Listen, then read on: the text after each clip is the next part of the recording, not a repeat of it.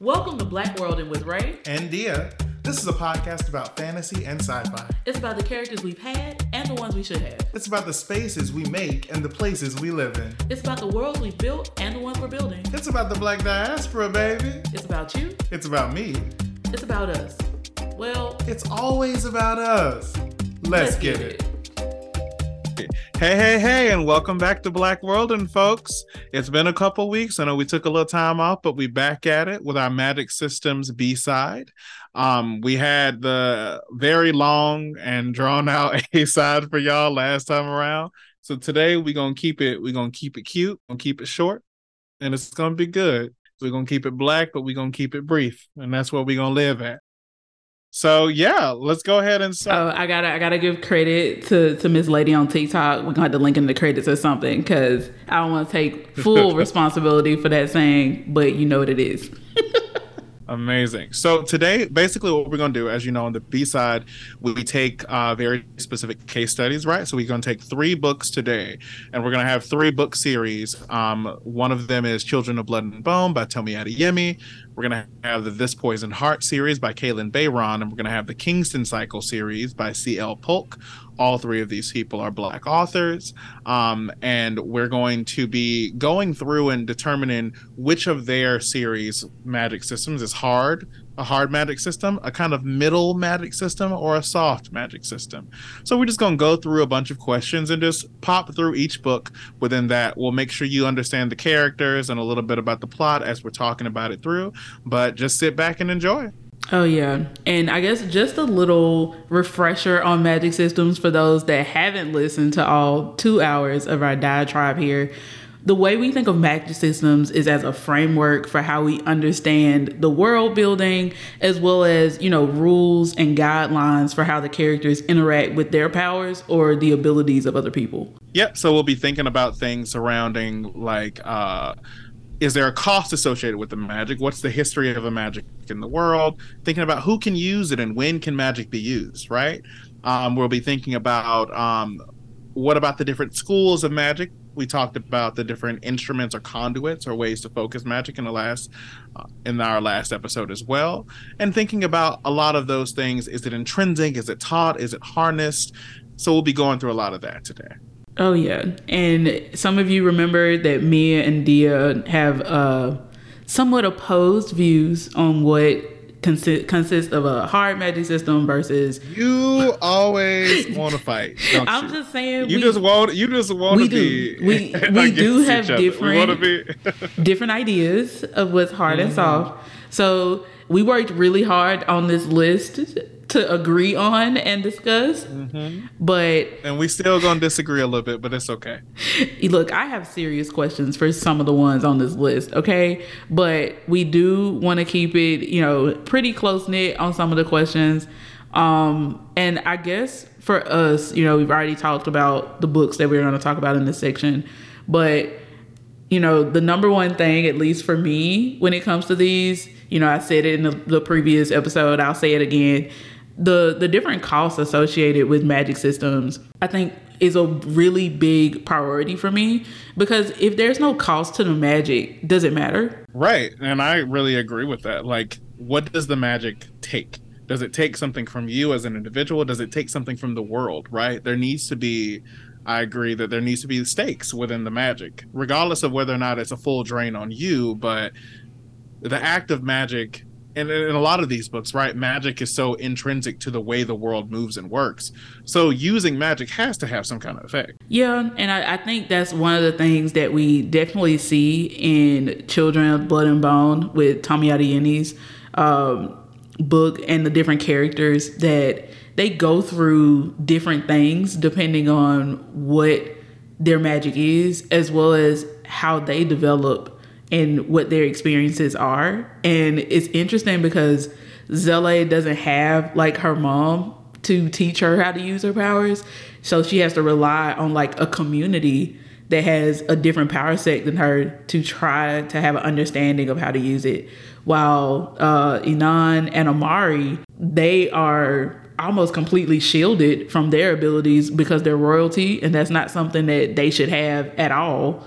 And so for them, they have a different relationship with their magic than anyone else. And I think that's kind of a, a different kind of cost. I know we talk a lot about the magical cost of using things, but I do think that the the society itself having a relationship with magic also adds to a certain cost, right?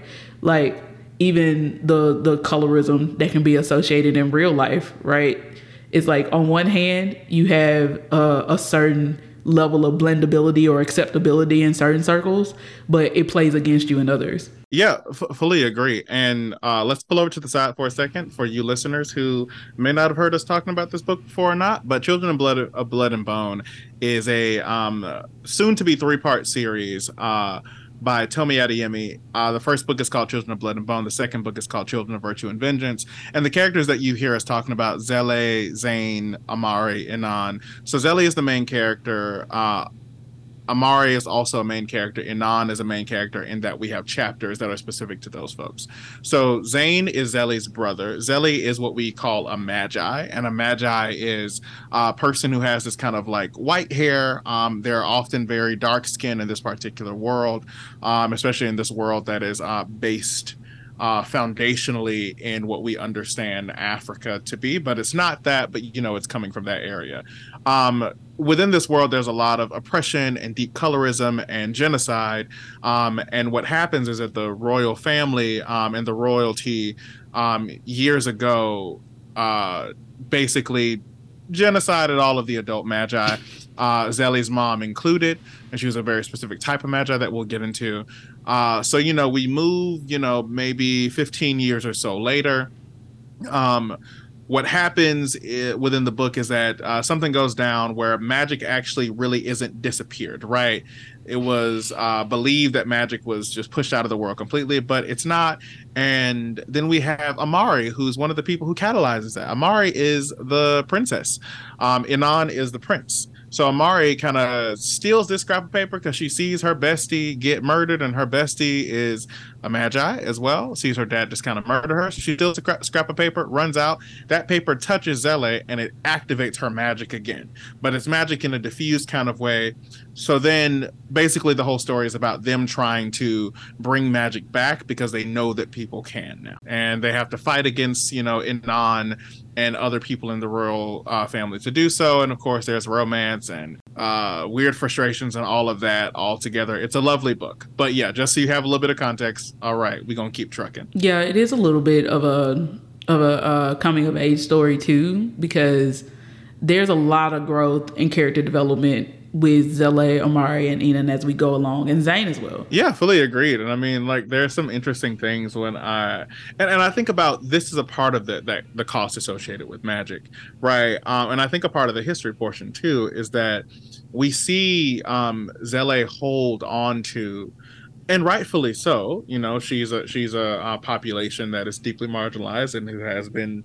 Uh, genocide has been committed upon them, but holds onto a lot of deep and un- unrelenting anger towards these folks who who uh, the royalty, right? The folks who have are this upper caste kind of space from them. And we think about how that relates to to the world and the magic, where there's even a because the magic is only back in a very small way, it's still such a difficulty and a little bit of pain associated with it as it tugs on um, what they call their ashe, which is their um, like spirit soul, where their magic and things are housed. So it tugs on that and causes such a pain um, within that for them that, you know, within the history of this particular world, they didn't have that issue before because magic was abound in that kind of way. So it's really interesting to kind of chart as the magic grows, as Zélie becomes more comfortable with her magic and figuring out how to use it, she also grows and changes within this book. Um, and it's not a comfortable growth uh, because growing pains are not. So she get she sometimes is very stressful as a protagonist to kind of navigate and deal with, um, but as they all are. Yeah, but I think that's one of the endearing things about Zélie is that you don't always agree with her decisions, which makes her very human and very relatable. She's like that best friend that you stay telling not to do something. Right. And then they do it anyway. And mm-hmm. You know what? You They still your ride or die. You, you still gonna, you're like, girl, like, no. But we're going to work through it together. That's Zélie, okay? That's what she's going to give you. And and you know, the hope is that you grow from that, right? right? we, we've grown from that.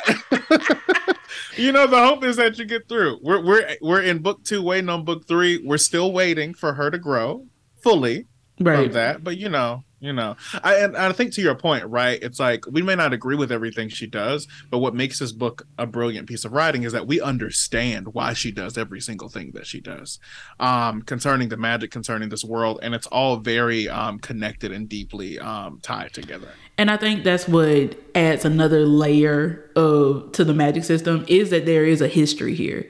There is a society built off the history of magic and its uses, where you really get heavy colonialism vibes when it comes to what the world was. Initially, magic was abound, you know, as you mentioned, and there was a connection to the world, to the to earth, to the earth for the Magi that was just different for everyone else, right? There was just a certain connection that they had to the Orishas, to the world around them, to each other. And when all of that stops, there's now a different understanding and incomplete histories and trying to fill in the blanks for yourself that you can identify a lot with, with Zélie, who knows enough. She can, you, she, she know, she has a feeling. There's the instinct to do things, right? Like for her, her ashe, her magic is like rhythm, right? Some things she does innately, and then other things, you know, it feels familiar, but she just can't get it, right? And then we see her do amazing things as she goes forward. But much like anything else, when it comes to discovering yourself and discovering your history and your connections to your roots, it is a hard one. It's, it's a hard, hard won story for her. And the same thing for uh, Amari and Inan. I think each one represents a different layer of acceptance and a different journey. Yeah, yeah, I fully agree. And I think about, you know, that important portion with this this history of magic, right? And one of the things that makes this a very hard, hard magic system is because we have that history. We, within the first book, we are immediately keyed in within the first few chapters to like, oh, Magi have existed for the, for as long as whomever. The powers come directly from this. And throughout the book, you learn exactly how that power is handed down, especially because the goal of her, of Zélie's in the book, is to bring back magic. So she has to kind of redo a version of the initial um, power pass down that happened, you know, thousands of years ago. And I think that history is important to making it a solidified kind of magic system. So then when I think about where we are talking about with our middle book, right, our This Poison Heart by Kalynn Bayron, that also has a history um, within it, but there's something different about it that makes it a little softer, right? So with, with Kalynn Bayron, This Poison Heart, um, the main character is this young girl named Briseis. Um, her... Uh, She she initially lives with her mom. Uh, who one of she has two moms, one of whom she calls Mo, the other she calls Mom. Um, and she the book starts out where she's this young girl who can basically control plants. That's what we know off jump, that she can kind of control plants. She has this this kind of relationship with plants that uh, she lives in the middle of New York, so she's always been a little frustrated with her powers and trying not to to show them or to uh, you know living in fear. I think a lot of that, right? Basically what happens is that uh, she and she knows she's adopted, but she finds out um, that uh, she hears that her aunt has died and has left the whole house to her. Um, so they go up to upstate New York and antics ensue, and, you know, plot pushes forward and happens. There's this big kind of uh, deep conspiracy of wondering how her aunt died. Is she dead? How her mom actually died, um, what's happening within that, um, and then people are trying to attack Briseis and everything. And, you know, the, the book yeah. goes on that it connects to a larger mythology. This book really starts off very slice of life with a little little magic there in, in the beginning. It truly does. In the beginning, you're like, oh, she's struggling with her plant powers and she's a botany giving nerd. Fruits basket energy. Yes, it's giving very slice of life. But the, the level of intensity ramps up as you keep going through the book, books, plural. There's a second one. Um, and as you're learning about the character and you're learning about the history, it gets, the shit gets wilder and wilder. Like in the beginning, there was a girl with plant powers. And as you learn more about her family, her connected, her connection to the goddess Hecate. Okay. Like who saw they that one coming? They are descended from the goddess Hecate. Right. Wild. Like, mm-hmm. and then as you're going along with the story, it all starts to make sense. Her aunt, just guess her aunt's name, y'all. Just guess it. Just, you know, lean into it. If you did not guess Circe, then, you know, read up on your mythology. Um, the girl's name is Briseis, okay? We, mm-hmm. okay, just stick with me. Um, of course, we have a lot of Lebitaquoi energy here. We love Mo and Mom. They're so cute. But also Briseis and Marie. Before they become a real couple, you like you you already like O T P from the beginning. Just first sentences. Mm-hmm. You're like, sure. I see this. And Marie, of course, is giving heavy, like, other energy, like, from the beginning. So you kind of know mm-hmm. the Marie character is special and magical in her own right. But you don't learn exactly how until very much later. Mm-hmm. So definitely read the book. I don't want to give you too many spoilers because you know what? The vibes, like the, the twists and turns is what carried you through the story. Um, Briseis is another character that I liked. Dia struggled. Dia struggled with, with some of her. Oh, I did. Some I of did. some of her idiosyncrasies, okay? Mm. But I really enjoyed Briseis. Idiot? Idiot oh. syncrasies? Is that what you said? Idiot syncrasies? Oh, okay. okay. I idio okay. syncrasies. Okay. They're a child. She They're is a child. like They're a child. sixteen, seventeen. Give her a break. Give a chick a chance. And acts and acts that whole ass just like oh my it. God. And you know what?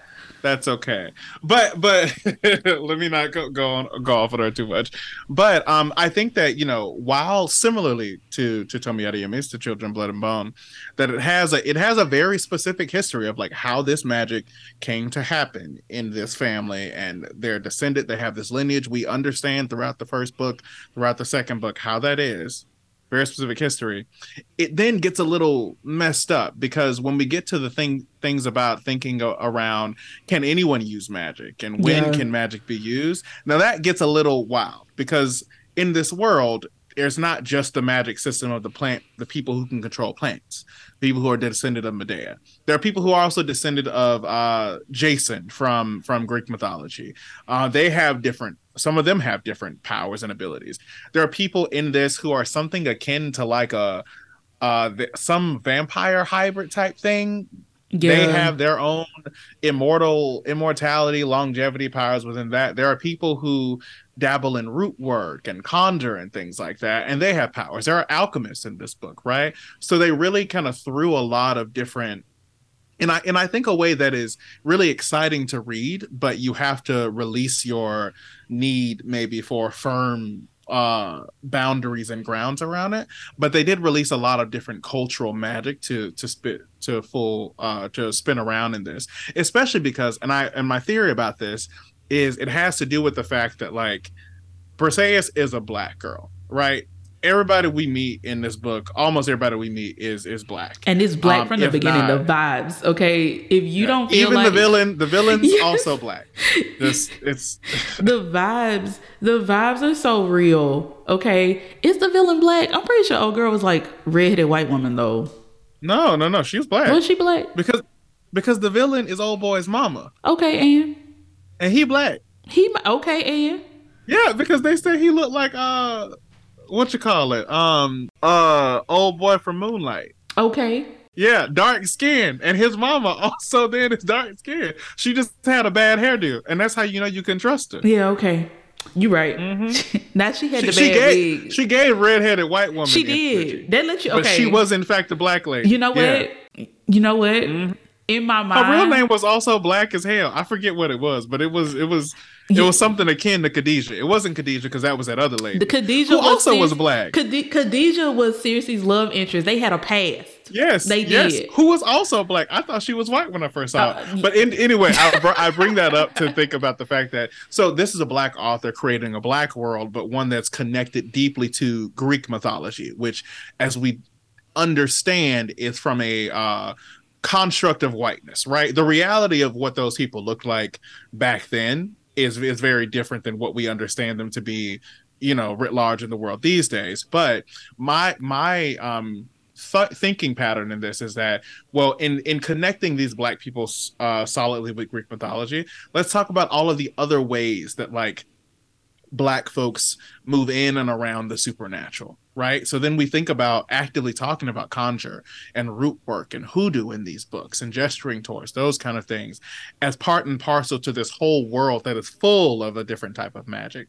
Now, what makes it soft is that those, uh, you know, these are all different lines of magic or whatever. We don't know really know how they're all tethered together. Yeah. We don't know where the magical source is. We don't really know what one thing comes from. And I don't think it comes from one thing. It's made up of a whole bunch of different areas and situations. And we really never get any understanding in the first two books about that at all. And I don't really think we're going to get that in the third book. But yeah, and I think another thing that's interesting when it comes to who all can do magic is, so far, the lineage... Anybody. Look, okay, but specifically with the line of Briseis, right? Yes, yes. So far, it seems like it's just the women, okay? Like... Well, there are no men. Exactly. They don't have sons. Exactly. And I find yeah. that very interesting in the way of one... And no, nobody's talked about it in the book. Right. Yet, we haven't really touched that on it. I feel like we glanced over it in like a sentence somewhere. But mm. literally, I mean, to break this down for you, there's Briseis, female. Her mother, Selene, female, who had a sister, Circe, female, who had a mother, who had a sister, who had a mother. Like, at no point do we hear of any boys outside of Medea's brother, who is the, the beginning of all of this. So that's the last... What's his name? That's... If you wouldn't have asked me, I could have remembered. No, it's the something heart. It's the um. Oh God. Yeah, because the the hearts is like the parts of his body that she buried. Uh, Medea's brother, um. Oh, Absurdus. There you go. Absurdus. Yeah. So that's the last male that we hear of in this lineage. I ain't heard of not a son, uncle in this bitch. Mm-mm. And we talking like millennia. This family been around for millennia with apothecaries and shit. And it just seems like all, and I think that may be part of the burden that they carry is that they know every single member of their family will inherit this power and this responsibility, which I think kind of leads a little bit even more into, you know, who can use this magic when it comes to the line of uh, Medea, Hecate, right. All of that, and and and I mean, it seems like only um to what you're saying, only this this so so this book really is about like this type of magic. Only these specific line of people can use. Yeah. Um. So and so, so for whatever reason, even when you know the children, the family of Jason and the family of uh Medea kind of split off because they're still kind of related. The people that were more directly related to Jason got different powers, but those powers don't really make a lot of... Actually... Those powers are not in the same way that this one is. Actually, I don't think they do have powers. Um, because the whole thing was like... That's what they were mad about, was that they didn't get any special powers and they didn't get... Uh, they got them. Now, I thought that those... Some were, of them some of them have powers. Yeah, I thought those were things that they, like, bargained for. I'm a, Y'all, I'm going to have to reread this. It's been a minute. But... Uh, so, so I just I just I just finished the second book, and it's a very like it, it's not a guaranteed thing at all. Just some of them in every generation have powers. The uh, so I don't remember this boy. So there's this boy in this book whose name I forget. Um, but he like kind of becomes Briseis' friend, and then he betrays her because what you find out is that his mama is evil. His mama is that redheaded white lady who's not white, but she black, but her hair messed up, energy. So we call her that. The energy of the redheaded um, white woman. The energy, very much, uh, and not the good redheaded white woman. We ain't talking about like a Nicole Kidman, um, you know, uh, Jessica Chastain. We ain't Jessica talking about Chastain, her. We ain't talking about them. Amy Adams. We ain't talking about them. We talking about we talking about the ones. We talking about the problematic pasty. ones. We talking about problematic yes. white women. Okay, so if you're non-problematic, mm-hmm. we ain't talking about that. Okay. There it is. So, uh, but so what you find out is that that family is descendants of Jason, right? Um, and what we find out throughout the first two books is that few some people in their family have different powers. So uh, so that little boy is, I'm going to call him um, the betrayer. Um, but the betrayer's aunt has a power. And that power is to be able to kind of put people to sleep or something like that. But she's the only person that we see in that family that has some kind of power or some kind of ability. Yeah. So it's really interesting how they... Th- there, there is no uniformity in how these things happen.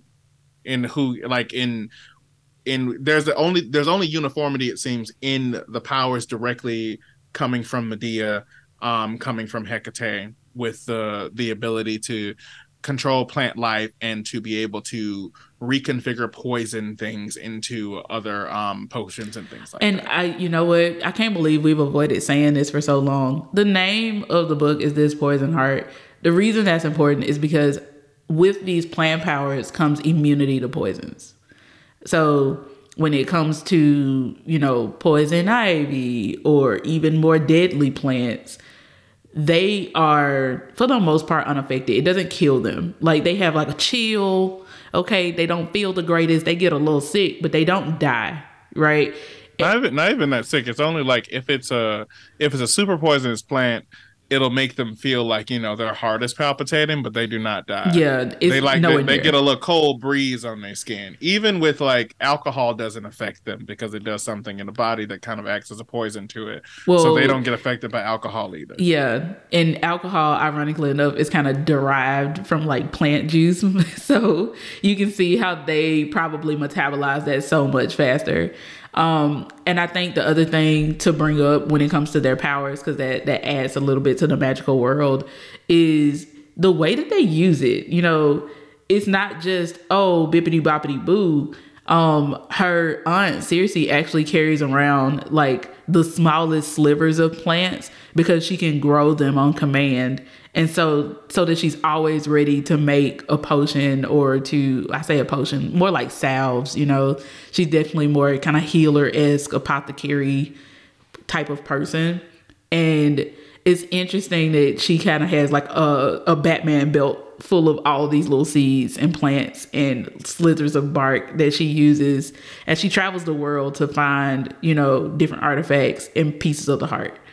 Um, mm-hmm. And it's interesting because Briseis, up until that point, was just overgrowing everything. Like, the trees were leaning and bending towards her. The flowers would bloom while when she walked. Like, Briseis just oozed so much energy all the time that everything reacted to her, which mm-hmm. we later learned is not normal for someone her age or with her abilities. And you learn that she's a little bit of a prodigy in that respect. Yeah, exactly. And and the only other thing that I'll, I'll say about this um, before we even link it to our next one, uh, talking about soft magic, um, which I think is actually a good segue, is that what makes this a more of a middle thing, too, is the fact that e- even with the history, like we said, even with there's specific um, and uh, particular, all of those kind of things about how this family works, what we find out in the second book is that, well, they have powers over the plants and stuff like that, but there are things in this world where plants have different other magical properties, so they can use those plants to use those magical properties. So they can grow a certain type of uh, plant um, to then throw up in the air and call the wind to them to help them move through sails and things like that. So there's a lot of intersplicing and interweaving of different ways that magic works here that just makes it, you know, not something that we can call Uh, in any real way a hard magic system, though it is an exciting one. Um, now, this makes me think about uh, while, while we the first books we talked about have this, uh, their own version of a cost, they have their own version of history of things like that, and we're thinking about who can use it. So then we move to Witchmark, uh, which is the first book in the Kingston Cycle series by C L Polk, right? Um, and what an interesting uh, world this is. It is, it is, a decadent world. I love this book, um, and these these this particular series is very fascinating. Uh, but you know, true to form, of course, I like the soft magic book uh-huh. a lot. Uh, but so this book, the main characters are Miles uh, uh, and Grace. Miles and Grace are siblings. Miles' uh, birth name is Christopher Hensley, but he no longer uses that because uh, he didn't want to get pulled into the Uh, obligations of what it means to be a brother to his sister Grace, who's what we call a storm singer. And a storm singer within this world um, and within this country that they're in is the highest form of magic that people care about, because Aeland, the place that they live, um, before the storm singers was plagued by a bunch of different awful weather patterns. So storm singers basically keep everything in order and keep the um, the whole uh, environment serene and nice, um, and because of that, they have high positions of power. Over the years and, and generations or whatnot, storm singers become the only form of magic that people care about and use.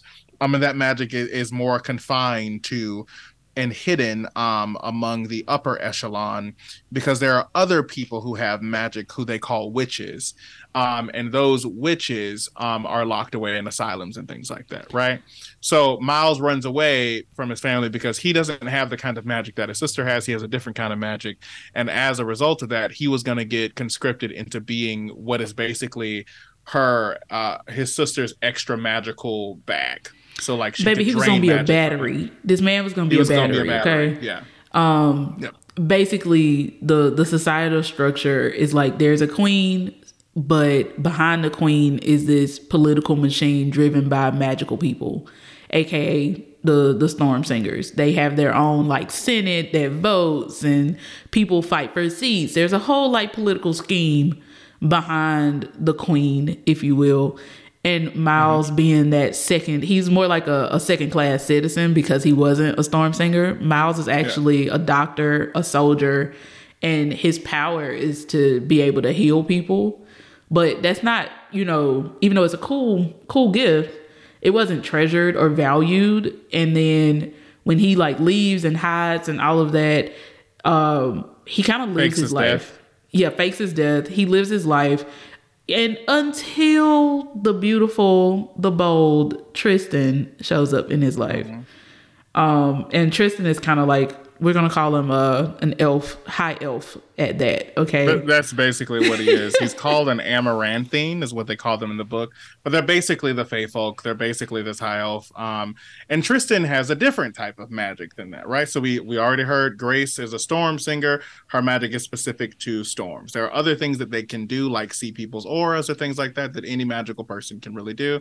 But um, her big magic is specific to storms. Miles's big magic is specific to healing and understanding that. Tristan, as this high elf fae person, I don't really know mm. what all his big magic is. We know that he can glamour very well. We know that he is uh, hundreds of years old, I think. Um, there's a specific number of how old he is. I think it's like one hundred fifty or something like that, one hundred seventy. Yeah, he young. Um, he young. He a young high elf. he's, he's young in, in there. he he is he is equivalent to Miles' actual age in their particular world. As a good storyteller um, will do. As a good storyteller will do. Thank y'all for that. Um, so, so yeah, he has a bunch of other different powers and aspects, and he goes on this, he kind of catalyzes this journey with Miles initially, because Miles is the protagonist of the first book, Grace is the protagonist of the second book, and of the third book is the character Robin, who we see in the first book, who is um, Miles's head nurse in the hospital, who we learn is, is also a magical individual in the first book, and then we, we see her in the third book. Um, and they go on this journey to figure out there's something happening in In Aeland. um, Miles check clocks it because it's something that's happening to his sol- to the soldiers that he's taking care of when they come back from war, and they're going into these murderous rages because something magical is there. So he's he's getting basic. So Tristan is helping him figure that out. Grace gets brought in because she finds out her brother's alive, um, and she goes on this kind of journey with them to figure out what's happening. Boom, bam, bam. They figure out it's this whole deep conspiracy. You telling the story? They got to read the book, dude. You can't, yeah, no, no. I'm, you I'm can't just, tell I'm just what happened. You, you I'm not going to say what happened now. I'm just saying it's a you, boom, bam, pow. Mm. It's a whole deep conspiracy. They break the conspiracy. Shit goes down. Boom. That's how it is. Mm-hmm. So when you think about the cost associated with the magic. See, see what I did there? Thank you. The cost associated with the magic. Um, What we do know is that there is a cost, and like it's a physical drain on their body a lot. They get tired. The characters often remind each other, oh, did you actually eat before you did this big magical feat? No, no, you didn't. So now you're fully drained. So you got to go to sleep. And when you wake up, we're going to have you with food and all this other kind of stuff. They need to replenish their strength. It's like using a muscle. Um, and then we think about the history of the magic. Well, mm. I don't know. Yeah, we it's kind of shaky because the uh, Tristan Tristan has, and this this is a, another great tool. Okay, we talked about it briefly in uh, the A side, where okay, it's fine for me as the reader to not understand the magic system in total. Just know up until I do, it's soft magic. However, what we're learning in the books is that the the high elves, if you will, have a different understanding of magic and a different relationship with it than Miles or Grace's understanding that they have in the community. So for Tristan, he's just like, well, you do know if somebody gives you the last of their soul, then you can draw on their magic too. And Miles did not know that, you know? And we learn that that's a very important uh, aspect of how magic works in this world. And of course it develops as the story goes along, but it's one of those things that, you know, we may learn in another book that we haven't gotten to yet, you know, where this system evolves a little bit more. Because uh, Diaz, I think you read like the first two. I'm about halfway through Storm Song, and I haven't read the third one. So we'll see if that develops into more of a middle or hard system. But for now, baby, it's uh, soft-boiled. Uh, when it comes to um, is anything like unaffected or immune to magic, I think it is an important note that in this book, we do know copper exposes witches or magical people. And mm-hmm. we also know that Tristan, as a high elf, can control like his glamour to the greatest extent. Like, he's still a beautiful person, but you don't get, you don't want to just, you know, bend over for Tristan at first sight every time. Um, yeah, and it's it's, it's it's important to note that these Amaranthines, they use a glamour with people who are not Amaranthine, which are people who are human. They use a glamour because these people are way too... they are too unearthly pretty, and their natural kind of being pulls humans into into them and makes them kind of do whatever they want. So they use a glamour to kind of counteract against that, and to also not scare people, because they do have point more pointy ears. They do look un they don't look they look off. You know, they look like if you saw a high elf walking, you know, on the streets of New York or whatever, and you'd be like, wait a minute, something's wrong here. You need to like put that glamour back up because you look too much like you don't belong in this world, baby. That's kind of that's kind of how they look, and it's a very, very deeply powerful.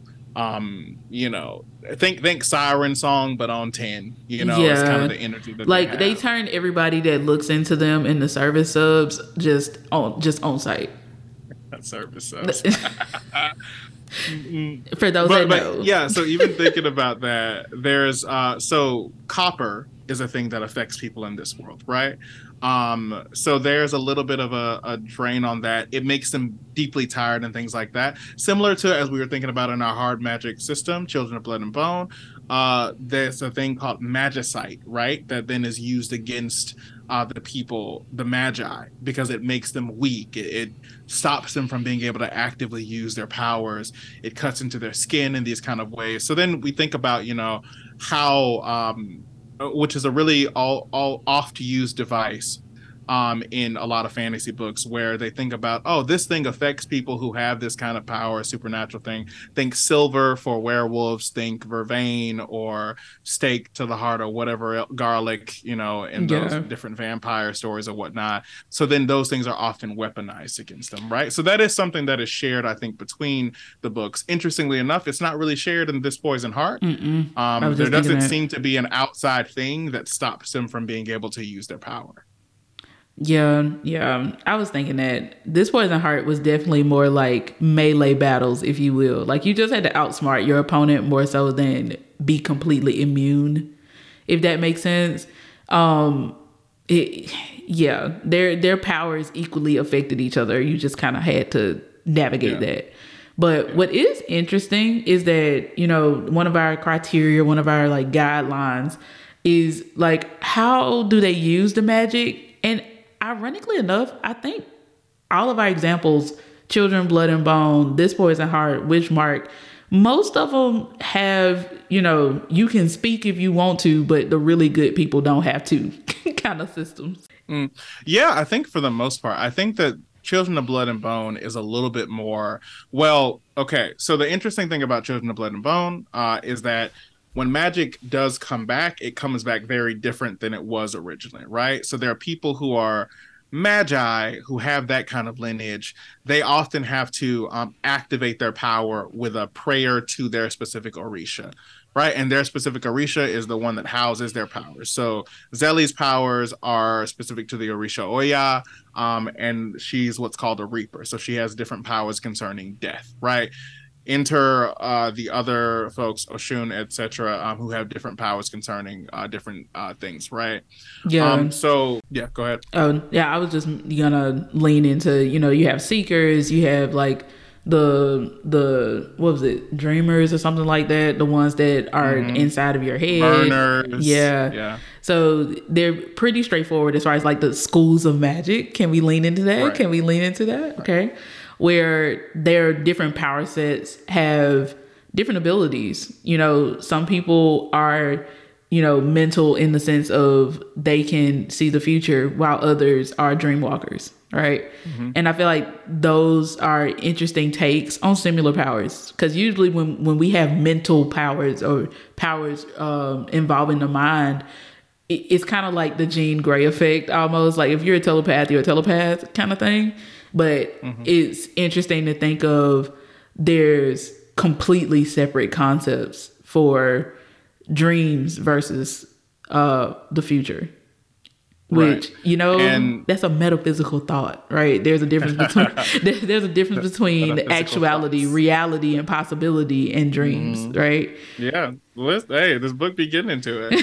But um, yes, so so the majority of people who have this kind of power, or who had this before, they just kind of have to do a little cantrip at the beginning, which is just a, because their power comes from an Orisha, um, so they have to just open the channel to that, right? So they often have a phrase that they say to open that channel, and then they can do whatever. Well, what happens is, as we see when other people get these powers, they don't always have to do that. Their powers are a little bit more... Um, Not not more powerful. They're just kind of turned up and keyed in a bit more, so they can just kind of use them or naturally move into those powers. And right? I guess a question here, and then this may be answered in book three. Okay, tell me we're waiting. But I think it's interesting that, you know, you're like, well, the magic comes back different than it was before. Was is it the fact that it comes back different than it was before, or is it that the current users are so far removed from the original intensity of the magic that they developed ways to touch into it because they had been, you know, severed from it in a way, you know? And I feel like that's an interesting, yeah, yeah. Uh, interesting relationship too. Like those yeah. that come into it fresh and renewed, and those that have learned bad habits, or not necessarily bad habits, but they have a learned relationship versus a natural one. Right. Yeah. Yeah. It's almost as if like, so it's almost as if that, the people who, the Magi, who are, you know, genealogically, like, connected to this thing, it's almost as if they have this very specific way that it's just worked into their bones, that they have to use it. And they can use it and wield it in wild ways, but it's just, they have to go that way or that route. It's almost as if, like, the other people were just doused in magical radiation. So then everything is just, like, kind of keyed up. They don't have to use that way. They can just kind of do yeah. some things in whatever way they want to. That does present difficulties, as we see a little bit in the second book too. Um, but but not to harp on that as much, I want to move and think about um, this in the different schools and things like that. We talked a little bit about it in This Poison Heart, right? There's so many different schools of magic because everybody does that kind of stuff. Well, and, and in Witchmark, we have that. Go ahead. Oh, yeah. With uh, This Poison Heart, I don't know if we could say schools of magic as much as different species. I feel like that's what... That's better. Yeah. I feel like that's what makes it uh, also middle ground, is that there's just so many different cultures involved in this, where, you know, you got vampires, you got fae, you got werewolf personalities, you got whoever else. Like, some people go unidentified. Like, we don't quite know what they are, but we know they special because they are part of this community, right? And I think that's what makes it very middle ground, is that we focus so much on Briseis' family that we don't get into, well, what exactly is the surrounding community, and you know, what what each species is, what are their limitations, right? It, and hate to bring Charmed into this, it's just as if Charmed lived in a bubble. Like we, you, it honestly, you, yeah, you know a lot yeah. about the Hollowells, but baby, but you, the rest of that world, it took them five seasons to get to yeah. start to get into that. So yeah. I, I would say it's not necessarily schools of magic as much as, um, you know, more like Lord of the Rings, right? Where the elves have a different, uh, different religion and mm-hmm. different power set than the hobbits, who have a different thing than the wizards, who have a different thing than all right. the other, all the other species, right? Right. Um, which, and, yeah, go ahead. No, I was just saying, and I think that like uh, even in, think, in thinking about the ways that all three of these books in our hard, middle, and soft are kind of connected, right? There's this level of just probably the ones that we chose, wherein magic is um, it the, the magic is, I think, intrinsic to everybody here. Like it's something to do with their genealogy, mm-hmm. It's something to do with their history and whatnot, and it is taught and harnessed, I think, in that way, but not. It's not as, n- not everybody can do magic in this world, right? That's just not how it is. There are people who can't do magic, and there are people who can. Um, and the harness thing I think about is like, there's a way that you, we could be argued that Children of Blood and Bone, they harness the magic because they're pulling on a specific source of the Orisha or Orishan or whatnot. But the reason I wanted to bring that up, that intrinsic part, is it's so interesting that with three uh, Black authors, magic then is intrinsic, and yeah. I see that as a theme that kind of goes along too, is that oh there's some kind of deep something within our bones and within our our biology that is intrinsic, that we're often is a a kind of motif that you see go through a, or theme that we that goes through a lot of these uh different kind of authors, not all, but it's just something that people play with, where I feel like their stories have that. I feel like it's definitely a tie to our history, right? Every last mm-hmm. one of these stories are about the characters having uh, an interesting history and a, a love-hate relationship almost with their their genealogy, with their their their ancestors in the past, right? With Zélie, you know, she loved her mom, but her mom didn't really teach her a lot because her mom wanted to keep her safe. She didn't have too many opportunities to learn because, because of who they were, they were killed, you know? They were massacred. Um, Briseis, she was adopted, but her mom felt like she would have had a better life away from their responsibility. She would be safer if she wasn't with them. Another uh, idea of safety also creating trauma, right? Um, Witchmark, similar idea, safety creating trauma. This man ran away to the army, had P T S D that he had to deal with and heal himself, but... Yep.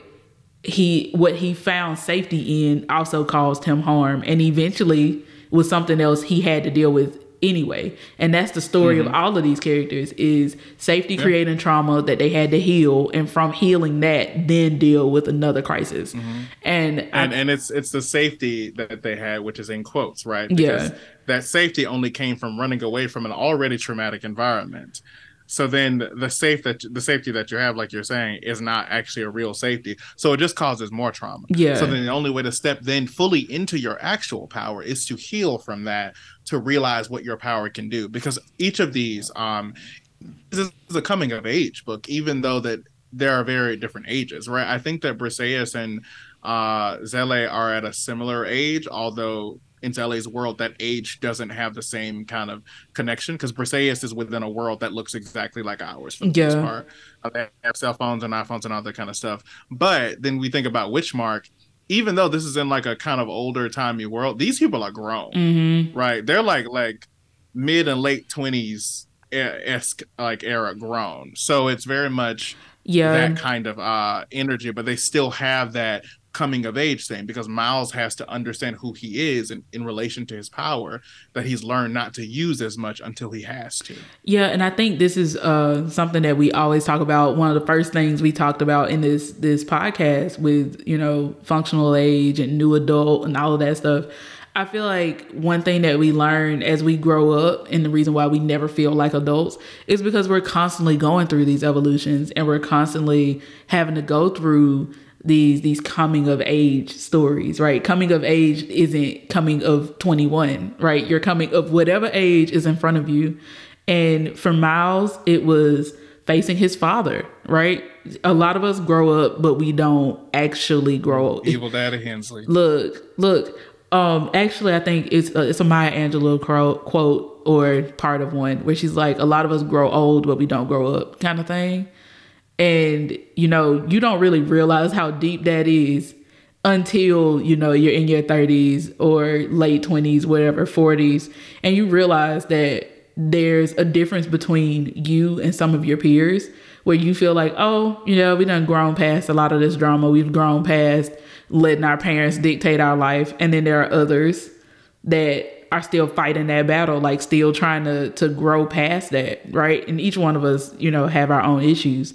But I think that's really representative in these three books, where each character, whether there's an age difference as in functional age or an age difference in natural age, all of them are facing issues on where they are in their current knowledge versus where they need to be and challenging their old paradigms, right? For, mm-hmm. for Zélie is, look, I'm just here to get money, save my dad, let's go. You know, Zélie is right. Fuck bitches, get money. Um, uh, Briseis, Briseis was just like, I just want to settle down with a nice girl or boy and live my life with Mo and Mom. And I just want my powers to be under control. I didn't, she, she don't want none of the smoke yeah. that comes from, you know, being an apothecary princess. She did not want to dig into that. Truly. Um, I'm an apothecary princess. Look, she, she was, she was not trying to do that, but it grew on her. Miles, I would like to be an apothecary princess, actually. Thank you. I'll be sure, I'll be sure to get a nice little sweatshirt, little crew neck. Okay. Um, Please, thank you. We'll make it cropped, you know, to have a little bit of that too. Oh yeah, yeah, yeah. I'm gonna have a lovely crop top. That's just gonna, it's gonna work. Okay, I have a vision. Um, and then Miles, Miles wanted to be uh the the doctor. He just wanted to be a doctor and live his life. He wanted to help people that couldn't afford it. Yeah. Okay. Uh, Miles was the original Red Cross. Okay. This man was ready to Stop. save anybody. Show, truly, truly, that is the energy, honestly. But um, so, so I, this kind of connects to what I wanted to say as a kind of like last thing as we wrap up here too. What's so interesting about the magic systems, and spe- I'm specifically thinking about not the s- whole systems, but the powers that our main protagonists in these first few books have, right? And it's just so interesting because, of course, it makes sense, and it has a whole different level of context when you realize these are all authors of color, specifically Black authors here. Even though um, the main characters, with the exception of Robin um, and Tristan, because Tristan is a is a different species of, of thing, but Miles and Grace are not Black. They are like what we understand like white to be um in this kind of thing uh, in this book, because we know that Robin as a character is Black, Black yeah make sure to tell us that, right? But what's really interesting about these being from Black authors, so Zélie, the um, main character in Children of Blood and Bone, her power is uh of the Reapers, right? So she has power over death and being able to, and ideally, you know, in the most positive light, helping to helping spirits navigate their way into the fullness of their afterlife, but also being able to harness spirits and death, right? So this young Black girl has this deep connection with death in a world full of genocide and all this other kind of stuff, right? Move to This Poison Heart, uh, where we have Briseis, right? This young Black girl has this power over life, right? She has to be able to grow plants and pull them into different spaces, but she's also immune to a specific kind of hurt, right? She, uh, throughout her genealogy, because of uh, her family has been hunted for, for millennia and years and years, it only it only makes sense that it's natural that they have this power of like, well, there are specific things that we learn are resistance against, right? Like poison can't affect me. Like if you're gonna have to, you're gonna kill me, you're gonna have to put a bullet in me. Th- that's the kind of energy that they have, right? Only so God the power can touch over death, the power over life, right? The power over death, right? With Zélie, the power over life for Briseis, and then we think of Miles, right? Oh, it's only natural. Like he has this deep power of healing, right? To be able to bring people back, which is a thing that neither Zélie or Briseis really have. Um, Briseis has different things that she can do to help people heal quicker, but Miles's power is really this ability to heal people and to heal their bodies and their minds and things like that. And again, it's just interesting when you layer that reality of these characters over the actual outside of the book reality of these being Black authors, and all of these authors being um, uh, non-male identified folks, so women and non-binary folks, non-binary in C L Polk's case.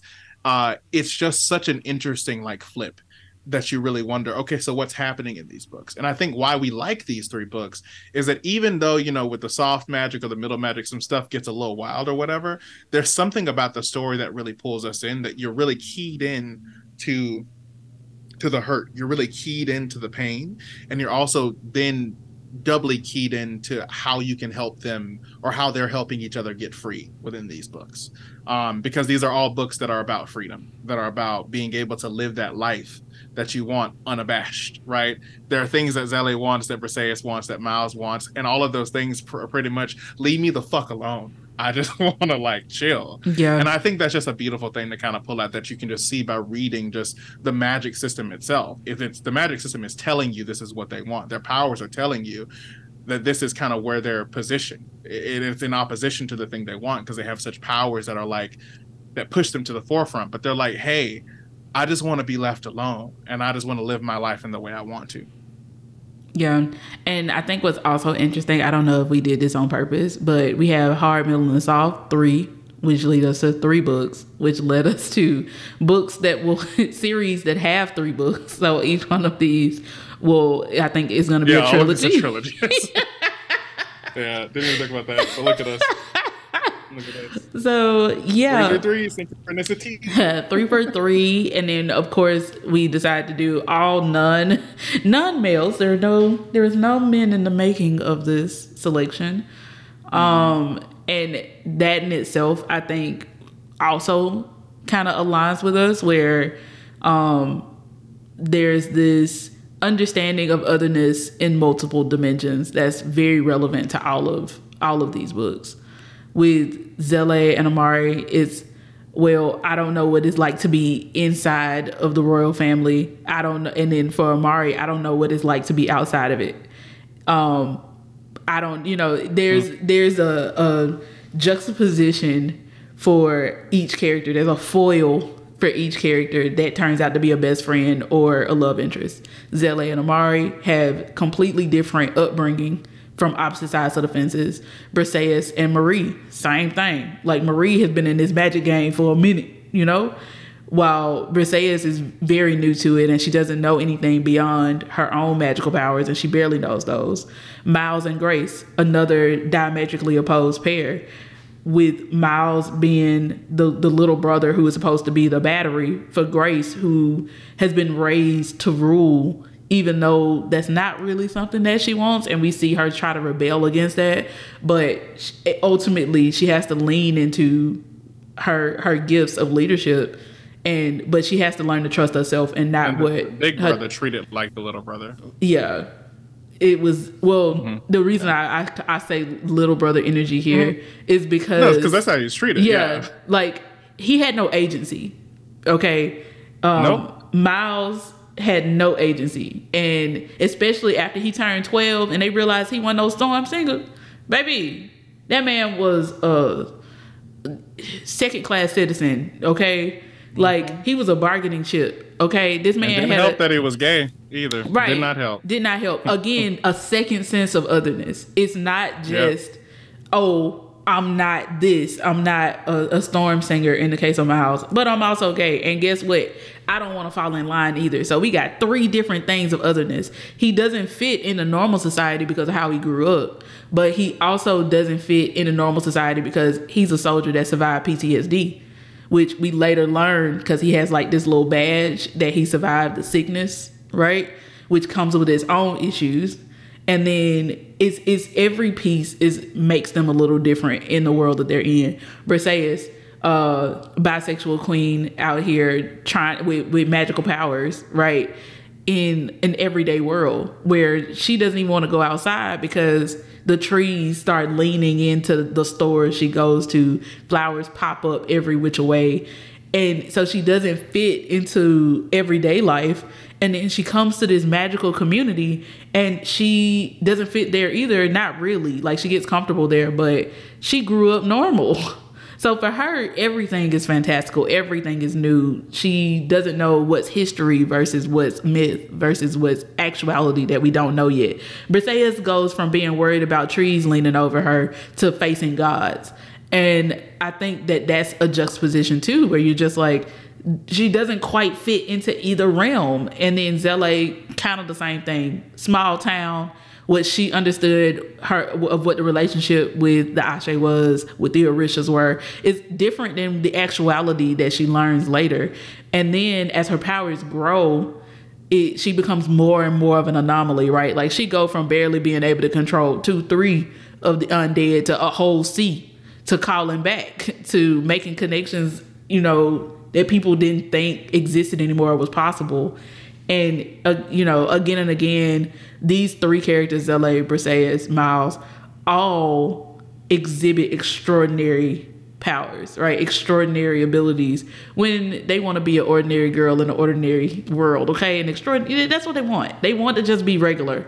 They want to just have have their dad, in the case of Zélie, you know, have their moms, in the case of Briseis, have family, in the case of Briseis. And Miles, Miles just wants to be left the fuck alone. And now that he done found him a little man, he like, yes, this is what I want. I want that Tristan part. I want to just have me a little doctor, little doctor daycare, um, keep my soldiers alive, and then go home. Honestly, what a dream. What a dream. I feel like Miles has it right. Miles hey, wants to be left alone. Let me take a page out of your book, Miles. So that's in, this is not the podcast for that. Anyway. But, yeah. So, I guess, in summary, we kind of hit back-to-back points on that.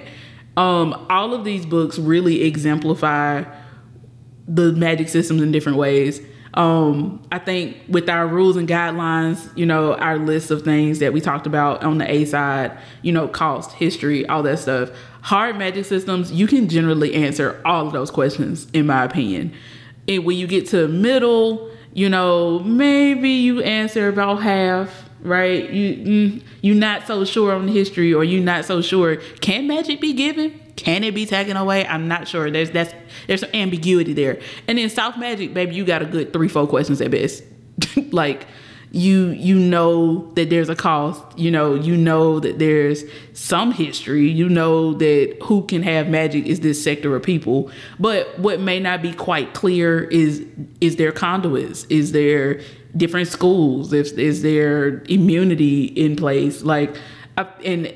As you develop the story, it becomes, at least for us, really important to identify how much detail you want to give your reader. Because I'm, I, I, and from there, developing the story. Because if I can escape your world with some loophole in my mind, then it, for me, it loses the risk, right? If we can, yep. if we can do whatever we want, then it loses the risks and the stakes for the characters. Yeah, we can do whatever we want. What's the point of doing it? Right. What, you know? Why does it matter? Just, yeah. Mm-hmm. And I feel like hard magic systems, heavy, heavy on the why does it matter? The magic really yeah. drives. Middle, it's a little, it's a little hand, it's, it's a little half and half with middle. Like magic matters because it's something that's a tool, but the characters themselves are driving the action. And with soft, soft magic, It, it's even more of a tool. Like it's more about the character decisions. It's a tool, decisions. And it's also like the book itself is often not about the magic. Yeah, the book itself just happens to be in a magical space. Yes. Um. Yeah. Yeah. Which is really interesting. Um. And fascinating. But, but yeah. Yeah. I hope you enjoyed this session. You guys have been very patient with us. Um. Yeah. So, I guess in closing to B side. Um, definitely read all three of these books, but feel free to check out not just the trilogies that we're talking about here, but any other books by C L. Polk or Kalynn Bayron. Kalynn Bayron, I think, is on the come up, baby, because I she got a book coming out next year that I am waiting mm-hmm. for. Um, I may do a, a ten before the end or a ten in the beginning or something for twenty twenty-four, because there are a lot of good new adult books by Black authors out there. Mm-hmm. Baby, we getting in the game, especially as indie publishing is becoming more and more favorable. So definitely planning to drop a list for, for New Year's. You'll probably see it on our Instagram. But, you know, we've talked long enough. So I guess ta-ta for now. Yeah, ta-ta for now. Y'all be breezy. And remember, all this stuff is going to be in the show notes. So thank y'all for listening. See you next time. Bye. Thank you for joining us for another episode of Black Worlding. We hope you enjoyed every minute of it. If you've been inspired by the incredible authors, characters, and narratives we explored today, we encourage you to continue the conversation with us. Be a good play cousin and connect with us on social media. Share your thoughts, favorite moments, and your own book and show recommendations. Remember, the power of storytelling lies not only in the words on a page or the scenes on a screen, but also in the discussions that ignite and unite us. Don't forget to subscribe, rate, and review our podcast on your favorite platform. Your feedback and support means the world to us and helps us reach even more listeners. Together, we're creating a space where our voices are heard, our stories are celebrated, and every listener is valued. Thank, Thank you, you for being, being a friend. friend.